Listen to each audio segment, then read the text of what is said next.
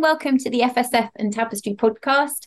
I'm Jules, and today I'm with Ben, and we're joined by best-selling author and publisher Winsome Duncan. And before I say hello to Winsome, I should just say I think that doesn't even really sum up everything that Winsome does. But hello, Winsome, and thank you for joining us. Hi. Well, you're very kind, and I'm blushing, Jules. Hello, Ben. Hope you're well. Yeah, good, thanks. Good. Yes, I am a 5 times #1 best-selling author, and it's really interesting because my first ever #1 book was co-authored by an amazing group of 7 to 12-year-olds during lockdown, the first lockdown, I might add. So that would have been 2020, spring of 2020, and it was an absolute pleasure to work with them on a book called The Popcorn House, and that just started the passion for, you know, working on books. But in general, I'm a book confidence coach, for those of you that don't know me and are not familiar with my work. And that just simply means is that I help to extract, let me put my teeth back in, extract stories from all different walks of life, you know, adults, children, and really leave legacy and heritage stories. So I am a publisher, and what I'm working on with the Look Like Me Book Challenge is really just, you know, getting the stories out that are diverse and that speaks to the culture and the heritage. Mm-hmm. So, yeah, that's a little bit about me and what I do. Yeah. Well, thank you. I just sort of start this off really is like, what inspired you to start working with the young authors and helping them to publish their books and their words?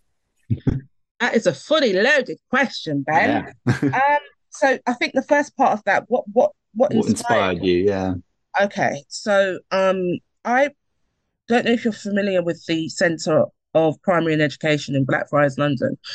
They're a stockist, a library. They have a library of books and things like that for young children.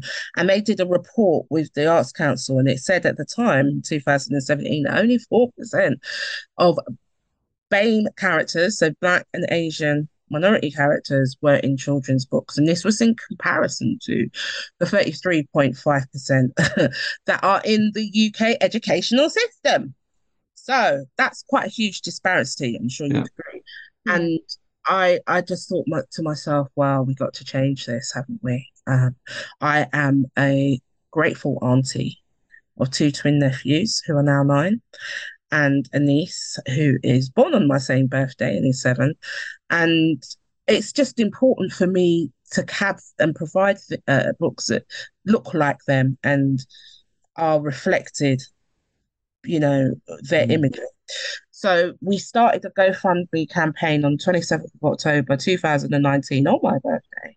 And over the next sort of 2 years, I think we raised about just under, £2,000. And that was the seed money to start in the Look Like Me Book Challenge, which is just to really be more inclusive and more diverse around the young people that we had worked with. And they've just got such amazing ideas that it just really kind of excites me, and to watch them become authors, to watch them participate and draw illustrations. That was really kind of cool as well. And then obviously to be a #1 bestseller alongside them and ghostwrite the book was truly incredible. It was a bit of a buzz, really. Just go over the second part of the question for me, Ben. It's just how you help them to publish their books and sort of, so what the driving force for you to do that? And, you know, I mean, you've given a great answer for that already. But yeah, if there's any more. Well, it is more because it wasn't books at the time. It wasn't plural. It was singular. So it was a book, one book, The Popcorn House. And that was done in a workshop style over a 3-month period, 2 hours a day. And in those sessions, we would talk about character names, we talk about character plots, and it was just like, you could do this, and what superpower could you have? And the actual character Zion was originally drawn by a young ambassador that works with us called Amaru. And, you know, he had this lovely, big, afro-y hair, 9EFA, so that was kind of cool, blowing in the wind. And it's great for them to put on their portfolios. And then the next 3 months was spent proofreading, editing, and putting the book together. So it was really quite an incredible feat people come up to me now and just say, yeah, I've read The Popcorn House. I'm like, what? Wow. That's amazing. So leading on from that, Winsome, what are some of the challenges that young authors face in the publishing industry and in your experience, and how have you helped them to overcome those? So I think the first thing is invisibility, not being seen. And then the second thing would be not being heard. So it's the publishing industry is an old boys network, isn't it? And it is a business, let's face it. So they want books that sell. But if we can't level the playing field in terms of sharing unique and diverse stories, then we just never have a chance, really. So from the young people that I had personally worked with, they felt like they weren't seen in book. And we're talking about UK books, like there's a lot more US books of colour and of content. And then when it goes to like mass market, it's just very limited, really. So they found that challenging in that way.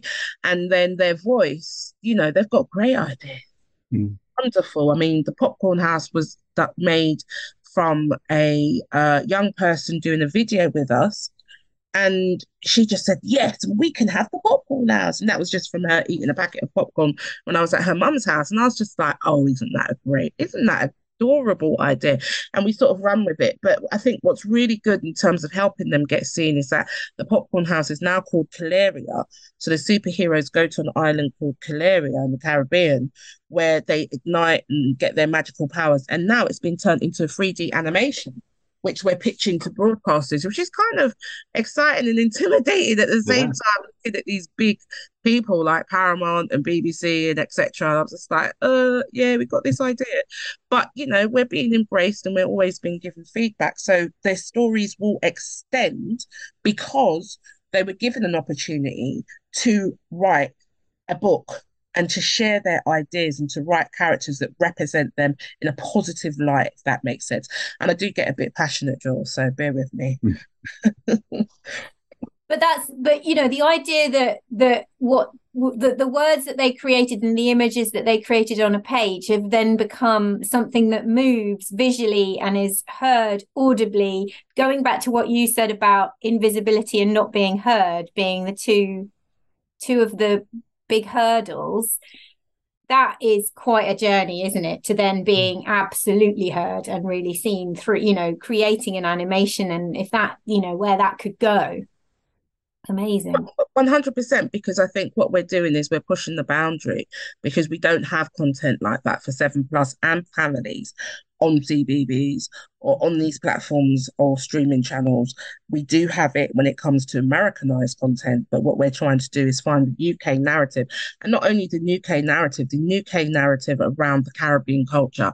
So let's not, you know, forget that, because I think that's an important part of the elements when you're preserving history and you're looking at the context of how we can get our stories from, you know, days of the Windrush, because it's an actual story about intergenerational sense with their grandparents and them going to their grandparents and finding this magical hidden island called Calaria. So, and one of the young people made up that title, which is really kind of cool. Definitely. And think of your role sort of when you're working with the children or the young people, how do you mentor and coach them throughout this process of sort of taking their ideas, getting it down into paper and putting it all together? Because I know that when I was younger, that's something I really struggled with. So just what's your process about sort of supporting them and through the publishing process as well? I don't know if I can tell you my secret.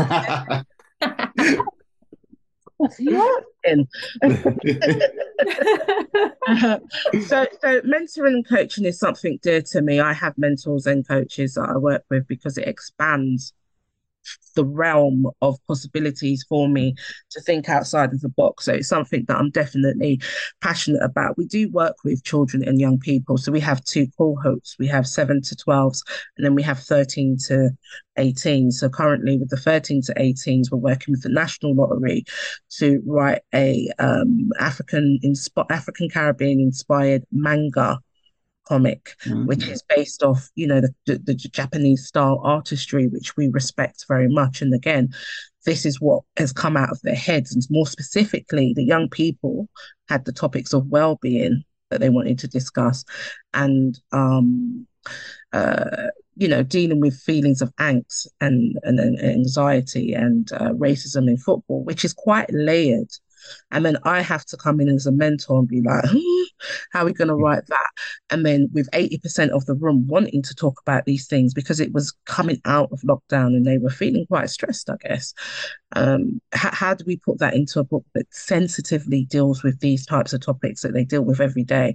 And as in luck would have it, we had a female and a male semi-professional footballers on the calls. It's really bizarre.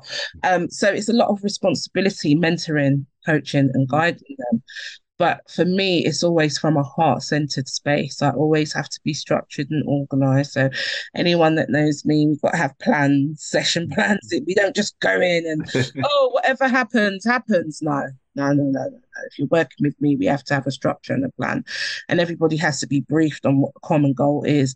And the common goal really is just to extract these stories from lived experiences of these young people, depending on what the age group is. So that is in the form of creative writing. It's in the form of doing poetry. So yes, fundamentally, the Look Like Me Book Challenge is a CIC for creating literature that is diverse and legacy books and legacy stories. However, from that, we have had songs that we have created. As you know, we've said the 3D animation, and I don't think I've sent it yet, but I will send you what we've done thus far because it's really kind of exciting. And then now we're going into the realms of looking at games and what does it mean to have a superhero game that is created by these young minds. So through that, it's either one-to-one sessions or we get on and we do rehearsals and we practice what's going to be if they're doing any speaking engagements to get young people registered in with their parents. So, for example, my mentoring comes in the form of many different ways, I would say. We work in person and we work online, and it's nurturing what their natural gifts are. So some of them is photography, some of theirs arts, some of them is public speaking and singing. And we listen to them to drive the force of where we're going and what they need next and how we can build up their skill sets in public speaking and in these arenas where they go in or they're on television. That was a long answer, wasn't it, Ben? And I really love how you get nurturing into that, because to me, I think that is how you're going to inspire these young people. Like nurturing their ideas and giving them the opportunity to explore them. Yeah, I think it's really important. And Amaru comes to mind, you know, when he started four years ago, he was looking at this little itty bitty boy that, you know, for 4 years on now, he's got a bit of bass in his voice and it's really tall and he just doesn't let go of his phone, bless him. But he's still here working with us. And it's just lovely to see that growth and to look at the next steps. And they get opportunities like going to the BAFTAs this weekend, which is kind of really exciting for some of the young people that have worked with us and that have just been consistent. You know, it's an exchange, our talents for their talents. And it's funny because I was speaking to a parent the other day and I just said, oh, I realise that I haven't had much time with so-and-so and I'd like to offer my time because, you know, he's been committed and he's come on all kind of projects that we're doing and continues to be positive even though he's at college. Mm. So that's really cool. And I want to lead on from that, Winsome, and just ask if there's anything else you want to say about this. I'm thinking about the benefits and the impacts of giving young people this platform and this voice through book writing, authorship, these kinds of things, benefits and impacts that there may be for them. And I suppose for others as well, for everyone else, too. So I think there's a historical benefit for them is that they're changing the landscape of history, especially if we're breaking into the world of animation. And who would have thought that 4 years ago? I think that it boosts self-confidence and self-esteem. And that's quite impactful when they're going into the world and they have to use their voices and perhaps not use filler words like you know, and just trying to help them to be more articulate when they're doing their presentations for press, television or anything online so that they can get their voice in clarity definition across and what it is that they're trying to say. And I feel like it builds their portfolio jewels for when they're growing up. And, you know, they're all different ages, 7, 8, 9, 16, going into the world and saying, this is what we've been a part of and this is what the skills that I've had. And I think that that's a great booster as well. And I think more important than anything is just that visibility, that they're being seen and that they're being heard, and that this is done on a grassroots level and organically. And now in 2024, it's going to be visible up and down the UK. And, you know, there's going to be a light shone on our work, which is kind of what we've been working towards, and that they've been prepared to do that. And I think that's impactful to be able to represent their big hair, afro, or, you know, broad nose, big lips, which is what they've been born with as their features, but sometimes could be ridiculed or teased when it comes to bullying, racism, prejudices, and so on and so forth, that they can face on a day-to-day basis. Mm. And you've talked about social media just then, and sort of how they present themselves sort of to the media as well. How do you see social media and technology as well playing a part in sort of their future? That's a really interesting question, and I did think about that a lot prior to you asking it. And I think the first way that sort of comes to mind is KDP, which is Kindle Direct Publishing. And it's having their stories on a digital Kindle platform, which is accessible to most territories across the world. So, you know, Asia, USA, Europe, it's accessible to most. And that reach means that we can go far and beyond a couple hundred or a couple thousand if we can engage and get them doing the videos that we can put out to marketing. So, for example, we're working with BBC Children in Need, which is so exciting, right? Mm-hmm.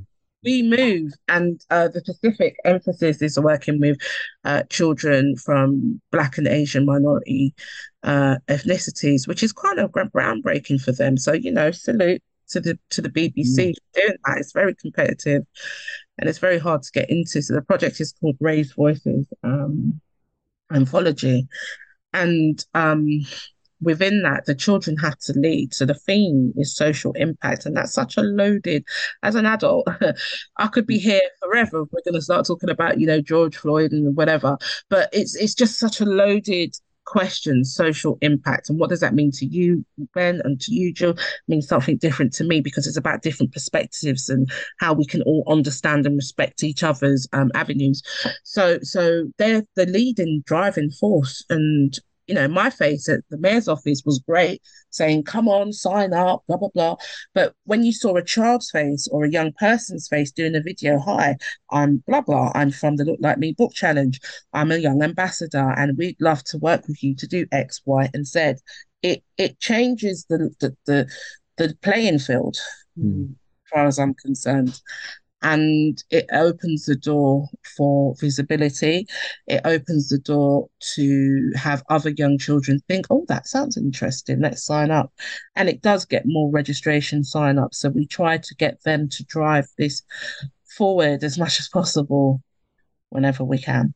And I can totally see that, because I think it goes back to that look like me or be like me type sort of movement, if you want. And I think it just really helps to amplify their voices. And that thing you said about the Kindle program, that's such an amazing tool to sort of reach that wider audience around the world, which years ago probably wasn't available. You know, young people would have probably just created something that may have only reached their school community, or maybe the a little bit sort of wider community. So I think it's fantastic that these opportunities are available for them now. Yeah, definitely. And I think that we need to utilize them and speak to them in a way in which they understand. And they understand social media to a certain extent for those that are allowed to use and are engaged on it. And we do that with the support of their parents as well, you know. That's one of the fundamental things about getting the word across and getting the word out. Because that's the other thing I was just about to ask is, how do you support them with the social media? Because social media can be brutal. You know, the reality is it can be quite a brutal place. So it's just making sure that that support is in place for them, I suppose. It can definitely be brutal. I mean, we are the ones that put out. So, for example, on YouTube, when you're doing a content that's been made for children now, the comments are turned off. Yeah. You know that, right? Yeah. So I think that's a really, really great way in terms of safeguarding. And any content that we put through is through our channels. So it's through the Look Like Me page, it's through the Facebook, Instagram pages, it's on our website. So it can be monitored. Moderated. Yeah. Moderated. Yeah. You know, picking up messages, which, happy to say, at this point we haven't had, but as we expand and as we get, you know, onto television and we're in 3D, you know, animations and on screens, it will change. So going forward, we do have a policy, Jules, in place for supporting and safeguarding our young people and any vulnerable adults that we work with as well. So I think that they understand that anything that they don't feel comfortable with, they have to report. And our facilitators know, you know, you interact through our mediums and not directly with young people. So that's quite key. Clear thing, cleared line. Yeah, that's good. Yeah, it's really good to hear. Yeah, and Winsome, you mentioned a bit earlier on about the report or the research that had been done into the underrepresentation in books, in children's books. And I wondered if you could tell us or share your thoughts a bit more about that for the underrepresentation of Black and Brown characters in UK children's books. Yeah, so Jules, I don't know if you know this, but inanimate objects are more likely to be seen in a book within the UK rather than a Black and Brown face. And that's quite alarming. And when we're talking about, so the number has risen, so let's be positive. The number has risen from 4% to 10% over the last 4 years. Yay, that's great. But in compared to the 35% that's still in the school system, we still need to work towards that. You know, well, actually it's 33.5%. Let's let me get accurate here. So characters, Black and Brown characters in children's books, we're talking about main characters. We're not talking about sidekicks, talking about leading characters, protagonists that are, you know, ahead and visible. And that's exactly what it is that we mean. And they're looking at this in the context of traditional publishing and the traditional publishers that they have contacted and who have sent in the books for the study to be shown. Now, I have to give it up to people like Random House, who have a specific email for authors of colour, but this is for adults, it's not for young people, but this is for adults. But you can write to them and within 3 months, they can tell you if it's something that they're interested in, working on and developing with you. So it is slightly beginning to change going forward, but I'm really grateful for these researchers because it just helps us to work towards something. And I think for the Look Like Me Book Challenge, it's about educating society on the importance and on the relevance of diversity and having diverse languages and having diverse books and children of content with Black and Brown faces. Is educating them, and why is that important and why is that relevant? Because the melting pot of multiculturalism within Britain is vast and should be reflected throughout our literature and registered in the British Library, right? Wouldn't you say? Yep, 100%. Well, there you go. So when we're talking about amplifying young voices in literature, we're also talking about leaving a legacy and an historical context of I am here, I belong, and this is what we were creating during lockdown. This is what we've created post-lockdown. And, you know, I've heard no all of my life. So I had to go and independently publish because that was the only way that I could get the creativity out. And come in the new year, we'll be, you know, having the opportunity to go into different territories within the UK that we might not have necessarily seen. So that's definitely going to change and empower our campaign and our message further, which is changing the narrative. And listening to you talking about that, Winsome, it's making me think, you know, educators listening to this now, early years educators, primary, secondary, you know, time to audit bookshelves, time to audit areas that you have books, libraries. What books have you got there? What are they showing and not showing? You know, look at that representation. It's so important, isn't it? But this is where it gets really interesting, and you're not going to know this unless you're working in the industry.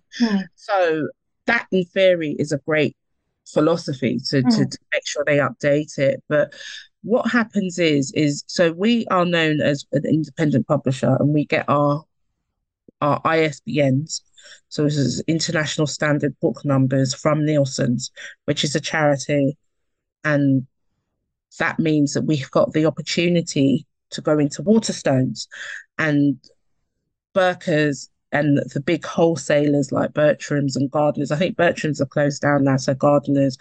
That's what that ISBN does for us, and we can't do that unless we have that specific ISBN, and that is what's tagged to the libraries and datas and directories. So if you're an independent published author without a tradition, you know, the Nielsen's ISBN, you're not getting into the school system because you're not on the directories, and it's a shame. You know, it really is a shame, but that stops and prohibits you from moving forward if you've not got that kind of insight. So that's really important to learn. And our mission statement is to provide spaces for creative expression, narrating experiences of those from underrepresented and marginalised groups, particularly young people and those from Black and minority ethnic communities, with the broader intention of leaving an imprint of legacies within UK literature. So I think once we get past these sort of red tape points, then we can make changes, because you have to pay like hundreds of pounds to get these ISBNs in order for schools to even see you on a book list. Yeah. And I suppose, again, that goes back to the importance of that social media to then, once you have got that ISBN, to raise that awareness, just to get people talking about your book and to get noticed. And I think that's, you know, one way that we're going to be able to change what's happening. I think it's just making people more aware. Sorry, go on, Ben. Another idea. Go on, what do you think? Well, no, I think, you know, and it goes beyond. I think there's been so many discussions about, you know, having a Black History Month box or a Pride box where these resources sit in and they just get taken out. It's about making sure that they're visible all the time, isn't it? It's, you know, and that's, for me, that's how we're going to change things. It's for it just to become the norm, but we're a long way from that. And it's, I just would basically want to say is ask you basically, how can we change children's literature to be more inclusive, sort of beyond sort of just asking a few people to do another book or something like that? You know, it's what else needs to happen? So I think the first thing, sort of just to finish off that segment, is that, you know, Black History is not a month for me. It's 365 days. I'm Black on both sides, whenever I wake up every morning. And that's really important to embody as we go on. So when we start our meetings, we do a call and response, and we say it takes a village to raise a child. To raise a child, it takes a village. So that we just remember the roots in which we're coming from. And also, just touching back on Jules' previous question, it's about also, you can even be independently published and have an ISBN from Nielsen's, and then you're still not accepted because perhaps they don't like the illustrations of the book, or if you are on a budget and you're limited there's only so much that you can do. And that's happened before. So those are the things that kind of block us from moving forward. But I'm a firm believer in improving and keep on going and observing of what is out there and aligning myself with getting better and improving the product. Hence, after we sold 1,000 copies of The Popcorn House, we did a revised cover based on the feedback that we got. With some, you know, they wanted it to be more focal just on the superheroes. So that's just to finish off that question there. Now, I don't know how much time you got, Ben, but when you're talking about inclusivity, we might be here all day. You know, that is a spider's web, isn't it? Yeah. Inclusivity. How can we be more inclusive of you know, diverse books? I feel that the first thing is through educating society. So being able to be on mainstream media, which is something that we're working towards. Yeah, we've been in the local newspapers and so on and so on. That's great. Been on BBC. That's amazing. Thank you, BBC.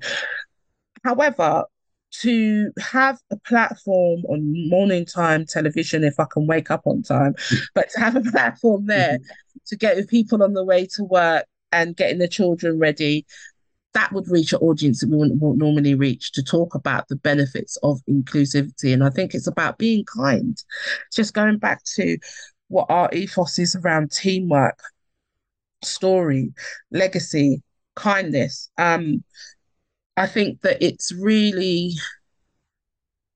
important to help show people why being inclusive within children's books can change a child's confidence, boost their morale, and also the friends that they have in their friendship circles, that it's normal. I mean, if you are in my age group, you look a bit young, Jules and Ben, but if you're in my age group, you grew up with Peter Rabbit, you grew up with Winnie the Pooh, and all of those kind of stories. Maybe you reminisce with me or not, I don't know.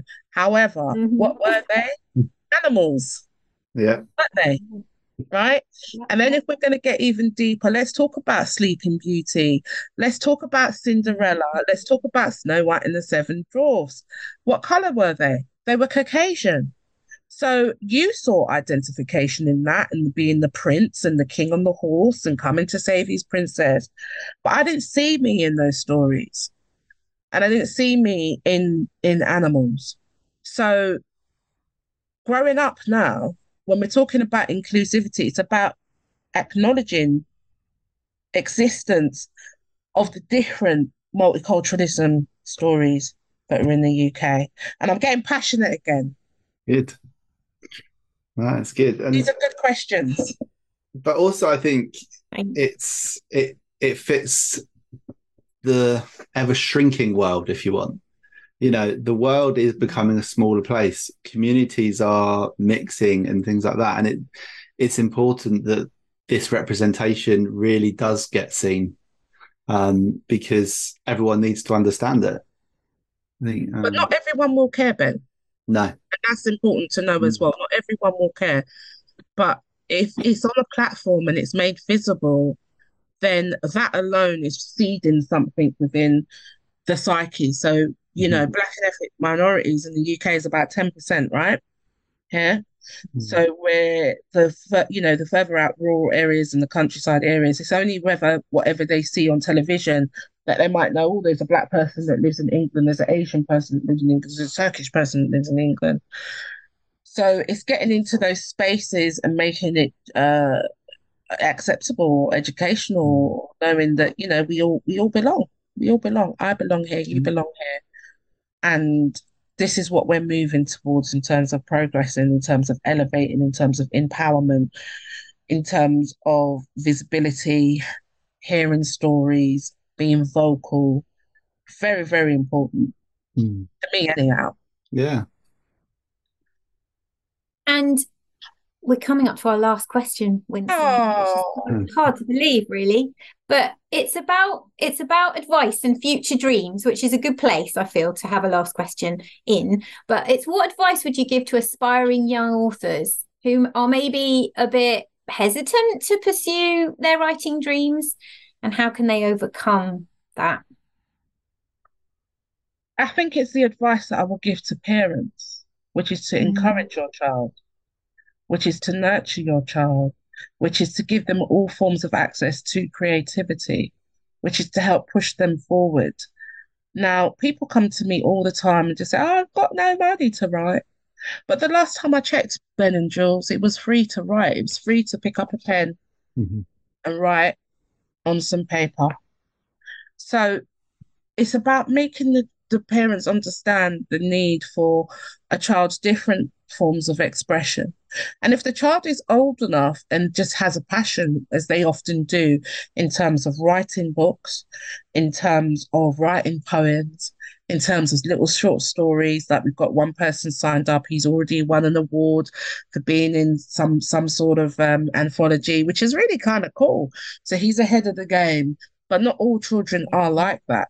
And I think that it's allowing a space for creativity, for nurturing, for using words as a catalyst to express, as a catalyst to let off steam, as a way of releasing pent-up emotions, as a way of talking about a lived experience, because young children go through many different things. And in this day and age, they're exposed to things that I would have never have seen in my time.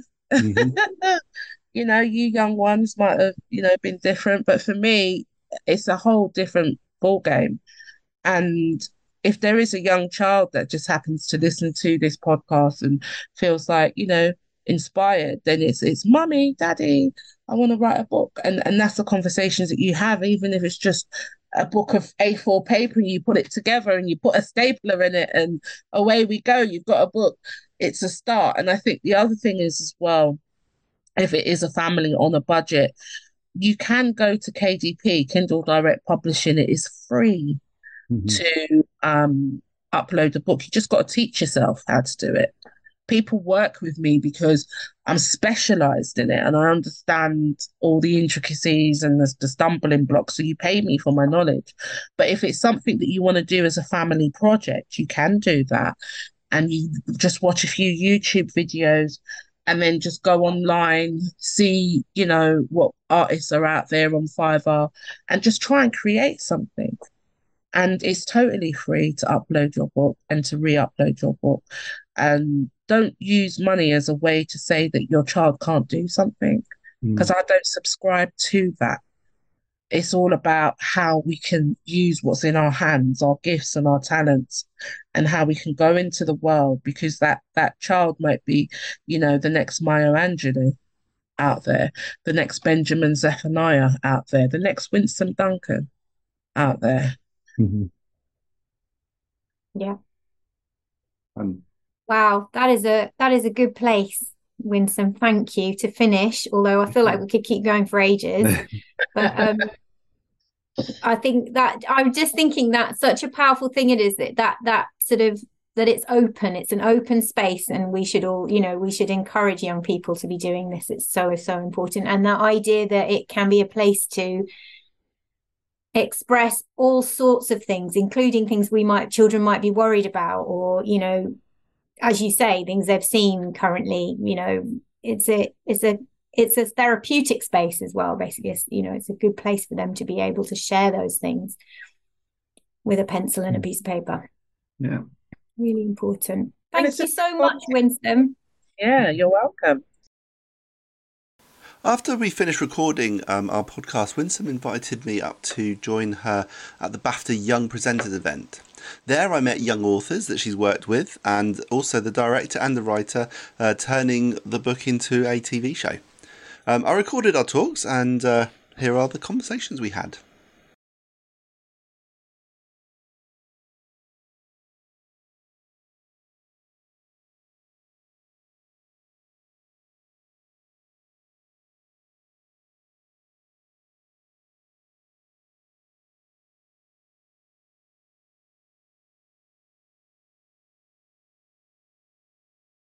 Okay, so I'm joined by Candy, who is an author in her own right. So welcome along, Candy. Thank you. I just want, could you tell me about the story you've created, and who or what were your inspirations?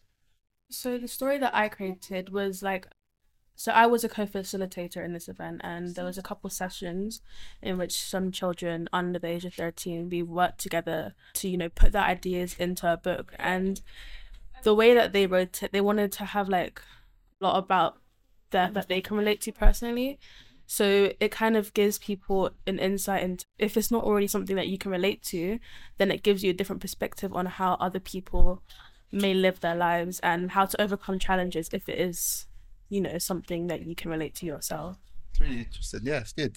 And thinking about the Look Like Me challenge, are you involved in that now? Yeah, I'm still involved in that. I'm there as a young ambassador. Young ambassador for it, yeah. So how would you persuade other young people to join in the challenge? I think it really depends on what it is that you're interested in yourself. Because for me, I joined with the purpose of meeting like-minded people, because I already have an interest in writing. I've written about 3 books now, I think.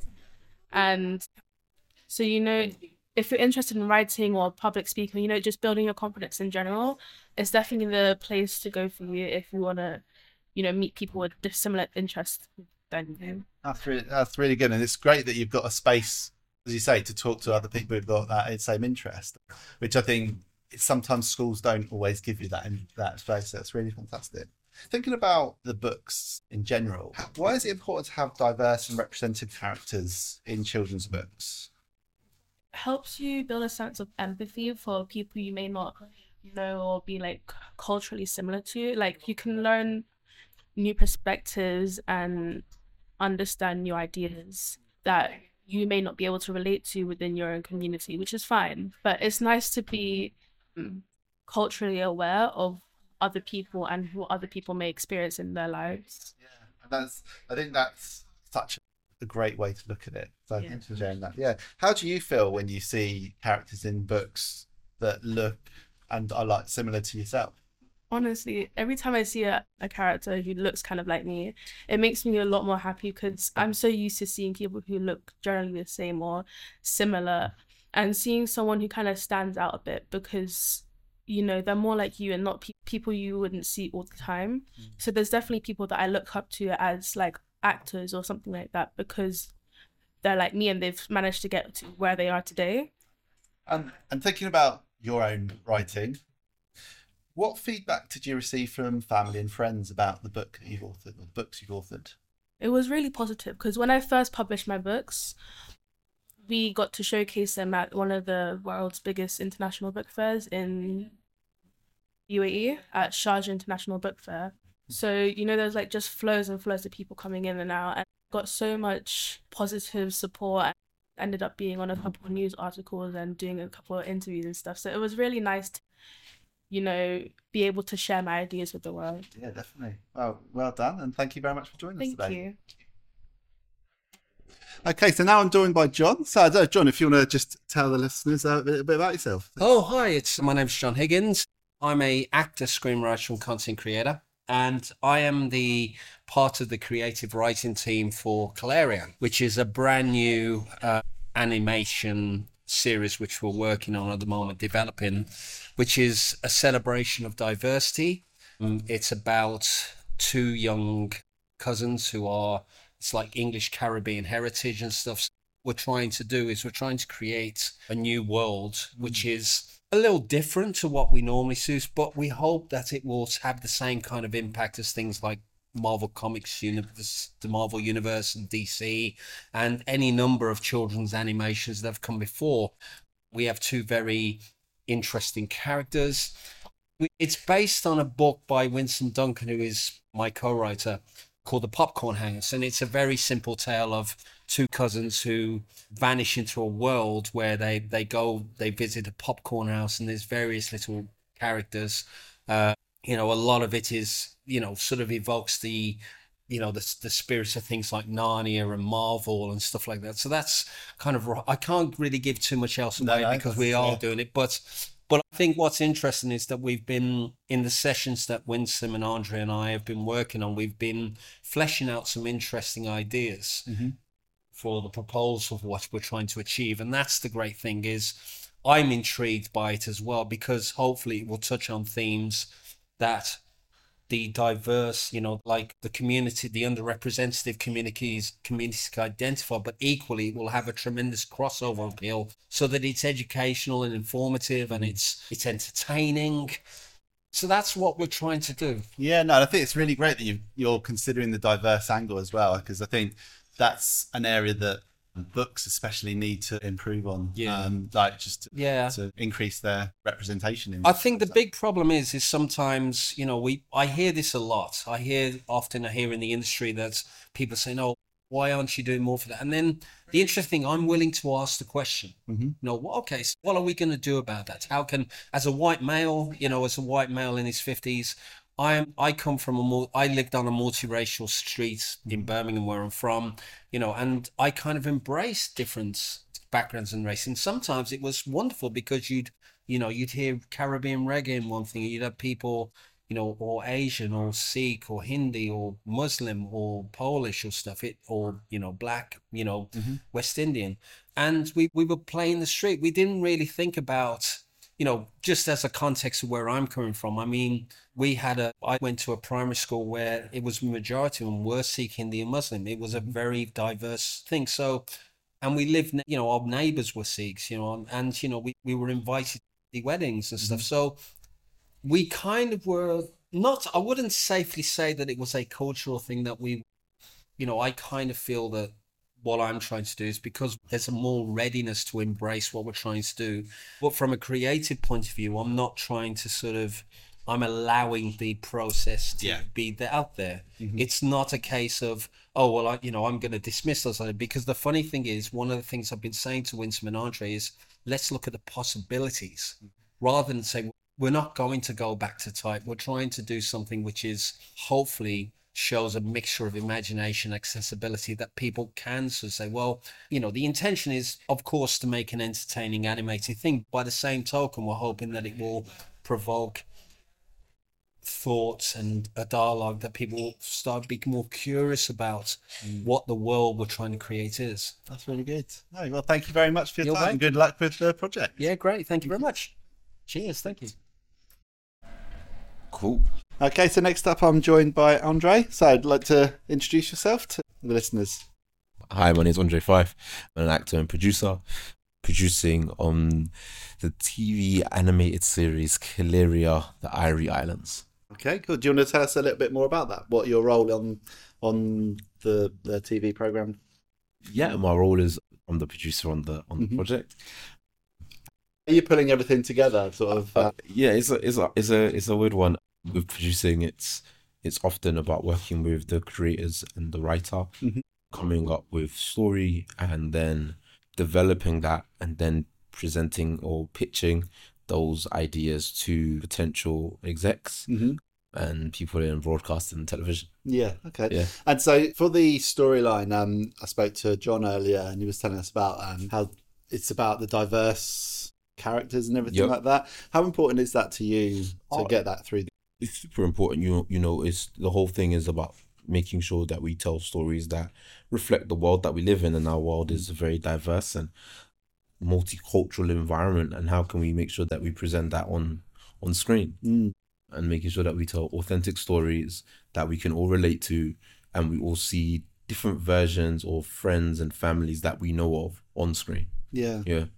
And I think when I was talking to Candy earlier, she was just saying how important that was to see herself represented on screens. And how, if you think back to when you were a child, how important that was to you. It's super important, you know, when you growing up as a child, watching all these different shows, animations, or even cartoons. It's just when you watch all these things, you kind of want to see yourself reflected in some kind of way. Mm.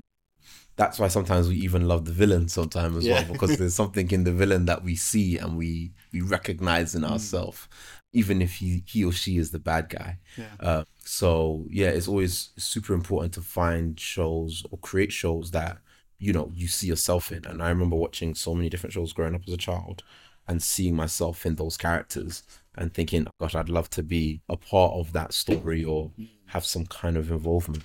Okay, yeah. Thinking about the project heavily involved in now, what do you hope for young people who are watching it to sort of take out from it?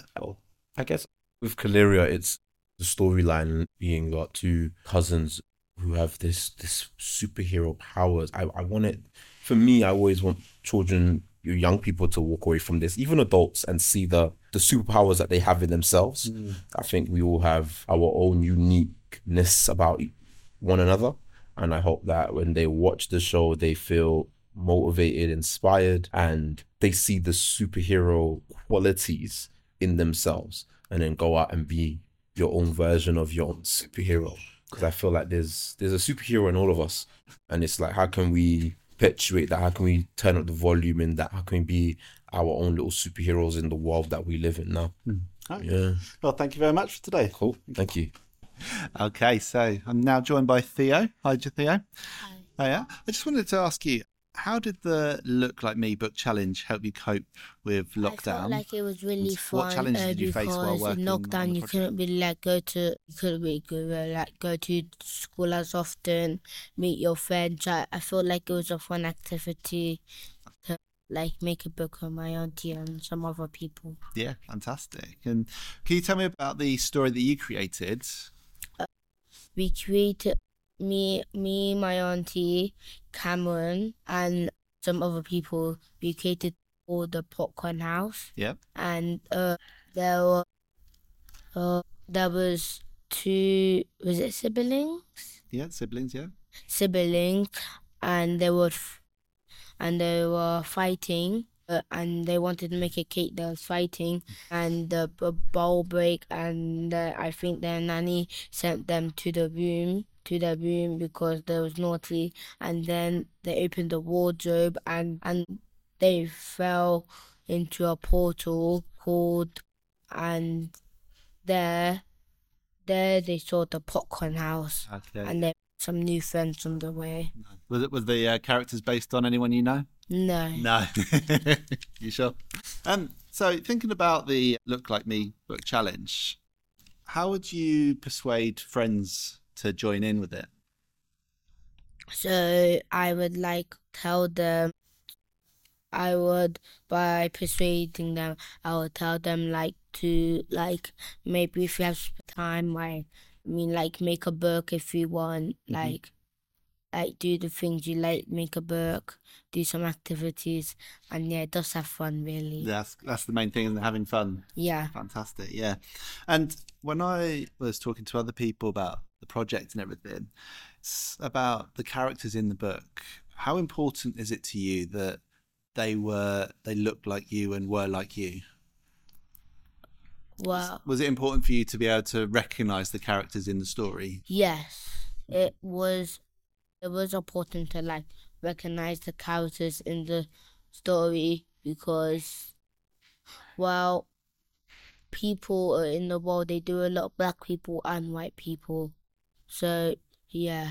Yeah, no, that's good, yeah. And obviously the book did fantastically well.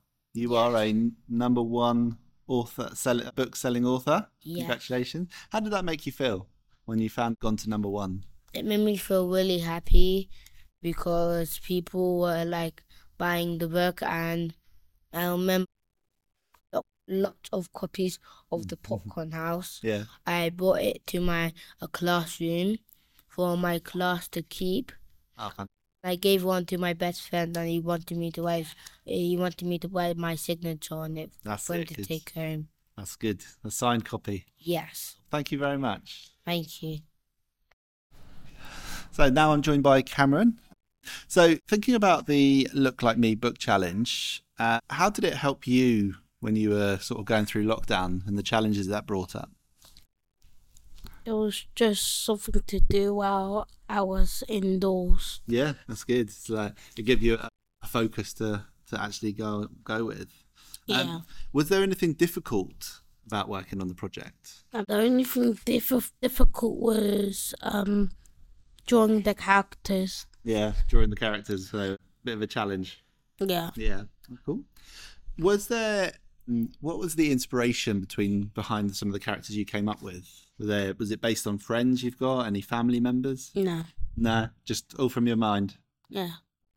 And I was talking to your brother just now about how important it is for you to see characters like yourself in the book. How did it make you feel when you go through books and to see characters that look like you are from your same community as you and everything? Happy because you rarely see black people in books. Yeah, definitely. And I think, yeah, when I was talking to your auntie and she said 10% of the book characters are black, it's not okay, is it? No. No. And how did you celebrate when you found out the book became number one? Did you take a class setting as well? No, but... Have you signed any copies? No, but I was just astonished. I didn't think it would go up that fast. No, that's fantastic. A fantastic achievement. So thank you very much. Okay, so I'm now joined by Amaru. I just wanted to ask, how did the Look Like Me Book Challenge help you cope with lockdown? Well, in lockdown, to be honest, it was quite boring. And the Look Like Me Book Challenge just helped me like just get through lockdown, and it was just very entertaining and it was very fun, so it was just something to do during lockdown. Mm-hmm. So yeah. And were there any challenges you had during lockdown that the book challenge sort of helped you with apart from boredom?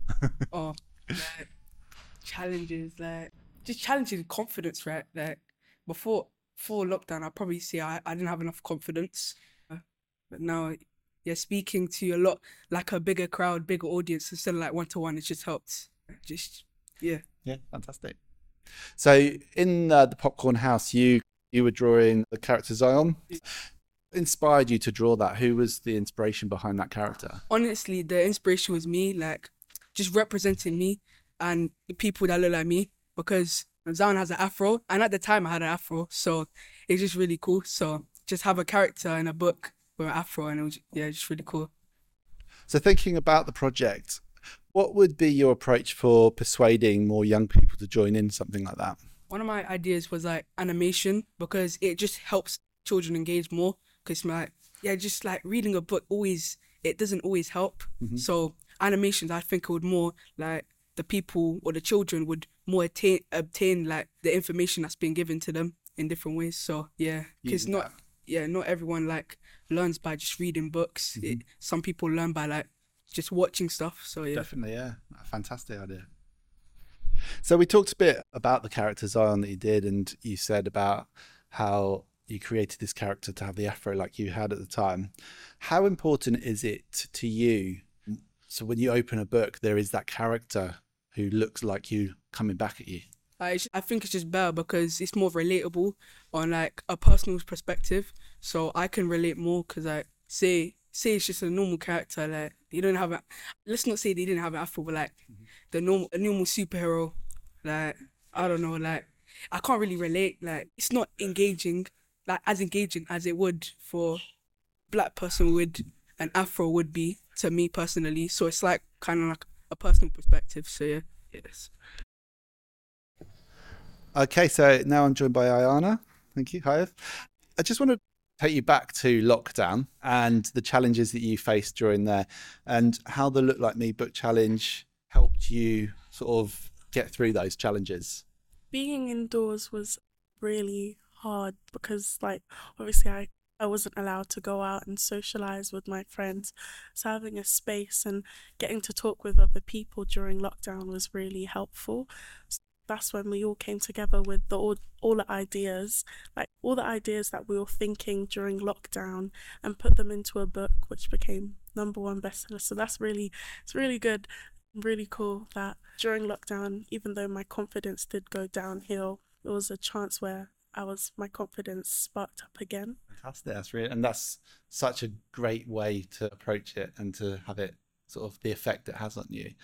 Thinking of the challenge, where did you draw your inspirations for your ideas? I would say definitely okay. During lockdown and during the Zoom calls that we had, I came up with various ideas with the storyline and drawing, so the illustrations coming to life. It was just a really cool experience. Cool. And was there anyone in your family that you like you looked up to and you're like, oh, this is what's driving me? Definitely both of my parents, and just them being on the side and giving us all of the ideas and the confidence to go on the Zoom call with a random people. Yeah. So yeah, it was a good experience in the end though. That's good. So when you're talking to friends and other people about the project, what could you say the project has brought to you extra that you could persuade them to join in? With the Look Like Me Book Challenge, it brought a lot of opportunities, such as going to the BAFTAs for various events.